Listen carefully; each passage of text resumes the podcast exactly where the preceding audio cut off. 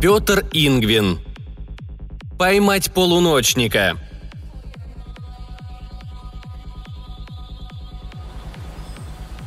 Такси летело сквозь вечерний город. В ногах терся о штанину портфель со старинной книгой. Вениамин Аркадьевич откинул затылок на подголовник. «Поймать полуночника», прочно сидело в мозгу. Это стало привычным кошмаром. Стоило закрыть глаза, два слова горели перед внутренним взором. Однажды приснилось, что кто-то нашептывает ненавистную фразу. Вениамин Аркадьевич с просони вскочил и почти поймал шептуна. Естественно, почудилось. Еще немного, и здравствуй, психушка, клиент готов. Повод стать параноиком существовал. Все говорило о том, что полуночник – не бред. Среди ночи в квартире происходили вещи, которые не должны происходить. Вещи обнаруживались не на своих местах. Кто-то выпил пиво из холодильника, и это не дочь, у нее непереносимость. Бывало, исчезала одежда, чтобы на следующий день появиться на том же месте. Иногда из комнаты Риты неслись приглушенные звуки, намекавшие, что дочь не одна. Вламываться, чтобы выяснить, чем занимались за дверью, Вениамину Аркадьевичу не позволяло воспитание. Причина странностей банальна и жестока. Несовершеннолетняя дочка обзавелась богатым покровителем. Последний класс школы, надо бы думать об экзаменах. А Рита гоняла по городу на алом Порше с номерами, от которых дорожная инспекция брала под козырек.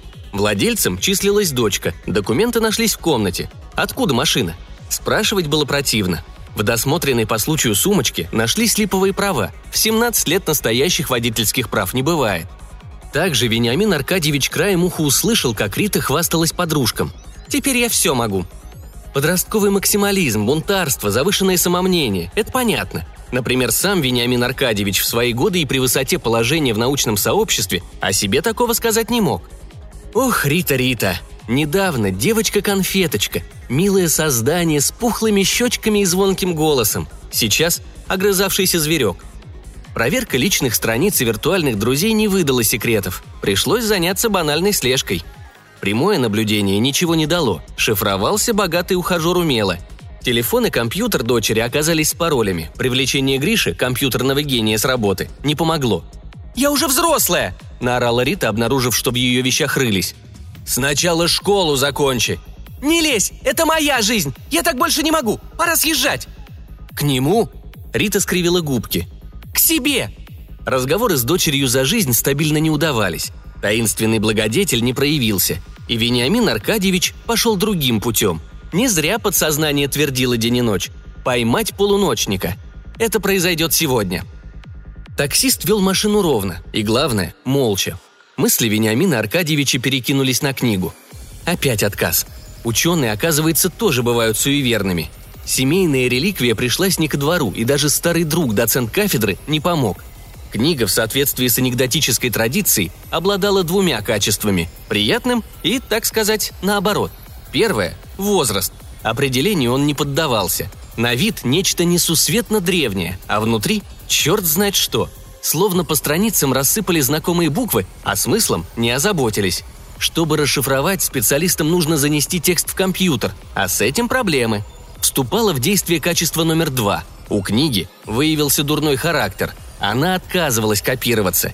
Переписчики заболевали. Техника от фотокамеры в телефоне до лабораторного сканера ломались. Это, конечно же, совпадение, но в ученой среде прошел слушок о нехорошей книге.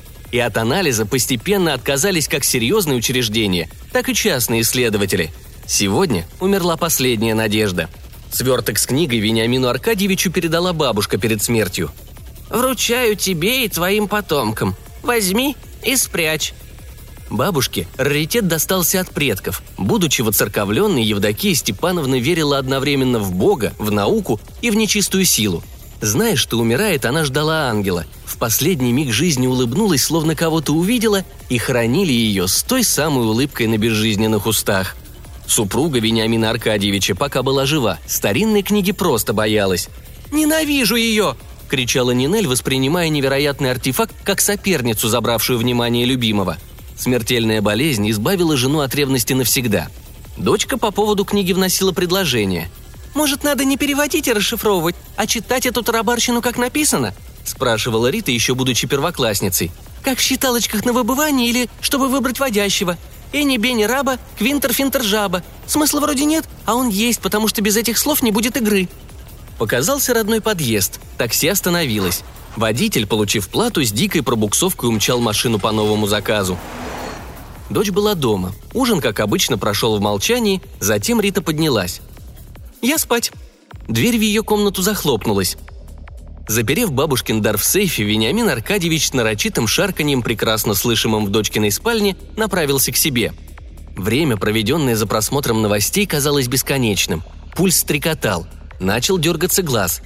Поймать полуночника. Нервное, однако, дело. Рита пару раз выходила, на кухню и в гостиную. Шпионила? Значит, приготовления прошли не зря.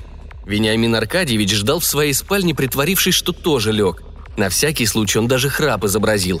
А когда стрелки часов приблизились к полуночи, осторожно вышел. Входная дверь запиралась на засов. Ни ключ, ни отмычка не помогут. Попасть в квартиру посторонний сможет только через окна. Несколько дней назад Вениамин Аркадьевич заклинил фурнитуру окошка в спальне дочери, чтобы створки не отворялись. Но это не помогло. Странные звуки и движения в комнатах продолжались. Если задуманное пройдет по плану, сегодня полуночник покажет свое лицо. Как ни богат незнакомец, а встреча произойдет на условиях хозяина. Влез без спроса. Для следствия, если дойдет дело. Совершивший вторжение – однозначно грабитель и потенциальный убийца. По-другому чужака среди ночи хозяин квартиры не воспримет. Один выстрел в упор, второй себе в бедро – и изобразить последствия борьбы, чтобы в обратном порядке занесенные в протокол события выглядели самообороной. Мучили сомнения, а нужно ли вмешиваться? Лучше гость сюда, чем дочка ночами по гостям.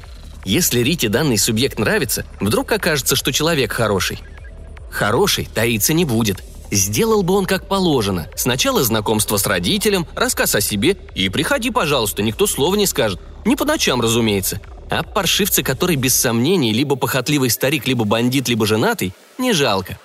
С двустволкой, оставшейся от деда охотника, Вениамин Аркадьевич затаился в засаде, за креслом напротив спальни дочери. За стенкой Рита еще некоторое время шуршала учебниками и бубнила что-то по-иностранному. Хорошо, если к экзаменам готовится, а если за границу собралась? А вдруг не в поездку, а навсегда? И дернула же ее с богатым негодяем связаться. Не было ни скрипа, ни шороха, Незнакомец появился бесшумно, будто проявился сразу посреди гостиной. Как попал внутрь, это позже. А сейчас... «Здравствуйте, молодой человек!» Фигура, застывшая у двери в комнату дочки, обернулась. В лицо незнакомца глядели стволы 12-го калибра. Водолазка до подбородка, джинсы, кроссовки. Ничего крутого или пафосного. Рост низкий, возраст непонятный. Под растрепанной прической виднелась плохо выбритая физиономия – Глазки маленькие, бегающие, как у ребенка, который что-то натворил или натворить собирается. «Слушаю и повинуюсь. Чего изволите?» Ни тени страха. Вениамин Аркадьевич задохнулся. «Это тебе чего от нас надо? Зачем девчонке жизнь портишь? Чего среди ночи как вор по чужим домам шастаешь?» «Давайте определимся с предметом дискуссии. Вам нужен ответ, что я здесь делаю? Пожалуйста. Меня привела сюда инструкция. Поступить по-другому я не мог». Из своей комнаты Рита не реагировала на голоса. Решила, наверное, что в отцовской спальне телевизор орет. Как можно не узнать родного отца и привечаемую ночами особу? Странно. С другой стороны, без дочки проще. Чем позже она выйдет, тем больше получится обсудить с глазу на глаз. Ноги незнакомца ниже коленей казались несоразмерными, будто внутри обуви он стоял на цыпочках. Лицо острое, вытянуто вперед. В ночном госте чувствовалась инакость, и это не был обман зрения. «Ты человек?» – тихо спросил Вениамин Аркадьевич. «Не совсем. Скорее, совсем не». Все, что хотелось выяснить, вылетело из головы. Реальность оказалась невозможной. «Учтите, в чертей домовых я не верю». «Знаю», Неизвестный глянул на украшавшее стену фото со Стивеном Хокингом с научной конференции и вздохнул. «Я полуночник». «Поймать полуночника? Это ты мне нашептывал?» От волнения обращение скакало с «ты» на «вы» и обратно. «А как иначе?» Гость говорил тихо. Глаза смотрели в глаза, а не в дуло, готовые плюнуть свинцом. «Не переживайте, все объясню. Я не человек. Нас, полуночников, осталось всего несколько. Мы не пришельцы, просто намного древнее вас. В непредставимо далекие времена мы были почти всемогущи в пределах планеты. Наш мир процветал. Но случились небывалые солнечные бури. Вы представить не можете, что творилось. Днем все живое выжигалось. Планету поливали смертельные излучения, только ночами поверхность была безопасна. Критичность положения заставила бросить все силы на выживание. Ученые создали установку пунктирного времени. С ее помощью некоторые спаслись. Как-как? Пунктирного? Представляете четырехмерную картину мира? Три пространственных измерения – длина, ширина, высота – и время, которое, как вы считаете, строго линейно. Голова Вениамина Аркадьевича снисходительно качнулась. «Я не считаю». «Простите, имелось в виду, что это мнение большинства. Любой, кто сталкивался с проблемой или хотя бы задумывался о бесконечности Вселенной, понимает, что это не так». «Можно ближе к делу?» Ваши сутки состоят из повторяемой комбинации ночь, утро, день, вечер. В полночь они начинаются и в полночь же заканчиваются. Сутки как бы закольцованы, но время движется вперед, поэтому схематично календарные дни выглядят не кругами, а спиралью, которая из прошлого через точку настоящего уходит в будущее. У Вениамина Аркадьевича перед глазами нарисовалась картинка. Огромная спираль, где каждый виток обозначал сутки, семь витков – неделю и так далее – напоминала лежащий на боку обмотанный цветной лентой цилиндр, где темные ночные четверти слились друг с другом снизу, желтые утренние слева, ярко-белые дневные сверху, а по правую сторону хмурые вечерние плавно возвращались в черноту ночных. Любопытно. Наши ученые сумели двигаться через спираль напрямую, только сквозь ночи. Дискретное существование? Невероятно. Полуночник развел руками – Можете не верить глазам, но вот он я. Для нас, полуночников, другого времени суток, кроме ночи, не существует. Вениамин Аркадьевич задумался. «Допустим, вы не человек. Если я в вас выстрелю...» «Убьете. У меня организм обычного земного существа». «А если свяжу и оставлю?» Узкое лицо гостя вскинулось на часы. «Через несколько минут я исчезну, чтобы следующей ночью появиться в том же месте в той позе. Для меня пройдет миг, для вас – сутки. Если в течение дня на это место поставят стул, он сломает мне внутренности при появлении. Если построите стену, я окажусь замурованным, в кирпичной кладке меня распылит на атомы. В пунктирном существовании каждый выход на местность представляет опасность. Выжившие начали глупо гибнуть, поэтому вынуждены ушли в места, где нет людей и других существ, которые меняют реальность животных, птиц, прочих тварей земных и небесных, даже насекомых. Цветочную пыльцу, грибные споры, бактерии с вирусами и прочую мелочь вроде домашней пыли мы научились при проявлении выталкивать или перерабатывать. А с большими предметами такое не проходит. Ежедневные проломы реальности отбирают одну жизнь за другой. Полуночник печально понизил голос. «Вы проживаете день, мы – минуты. У нас время по сравнению с вами будто бы остановилось. Что можно сделать, если в перерыве между движениями материалы, инструменты и объекты действия перемещаются, меняются или исчезают? Наш прогресс резко затормозился. Разница во времени помогла вашей цивилизации прыгнуть вперед. Вы почти догнали нас в большинстве направлений, а мы, с некоторых пор, направили все силы на возвращение к нормальной жизни.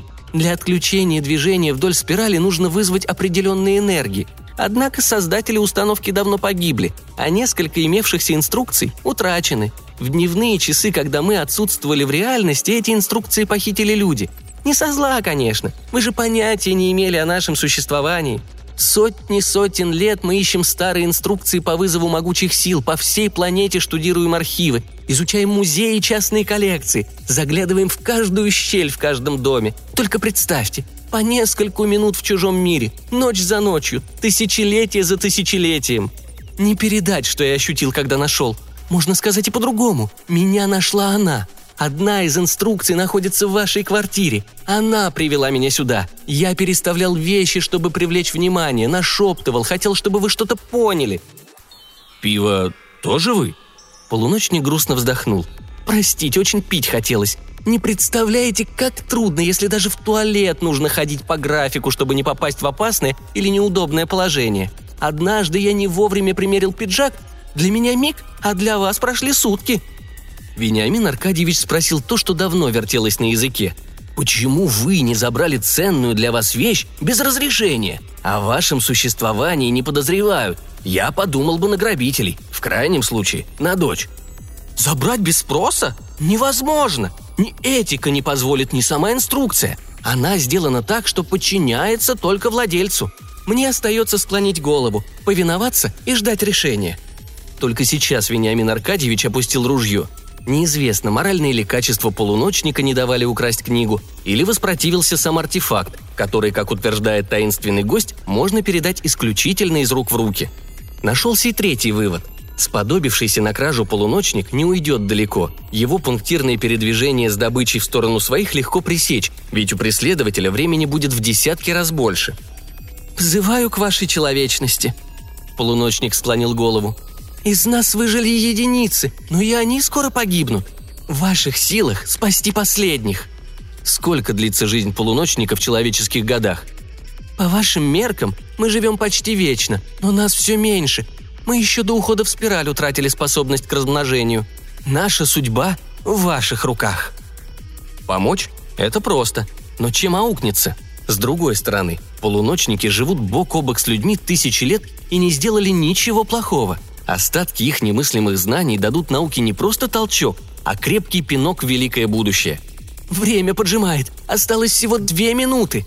Ночной гость глядел умоляюще, голос дрожал. Спасти целую цивилизацию. Такого в истории не удавалось никому. Наладить диалог миров, вывести в свет последних полуночников, сделав мир многообразнее и, возможно, лучше.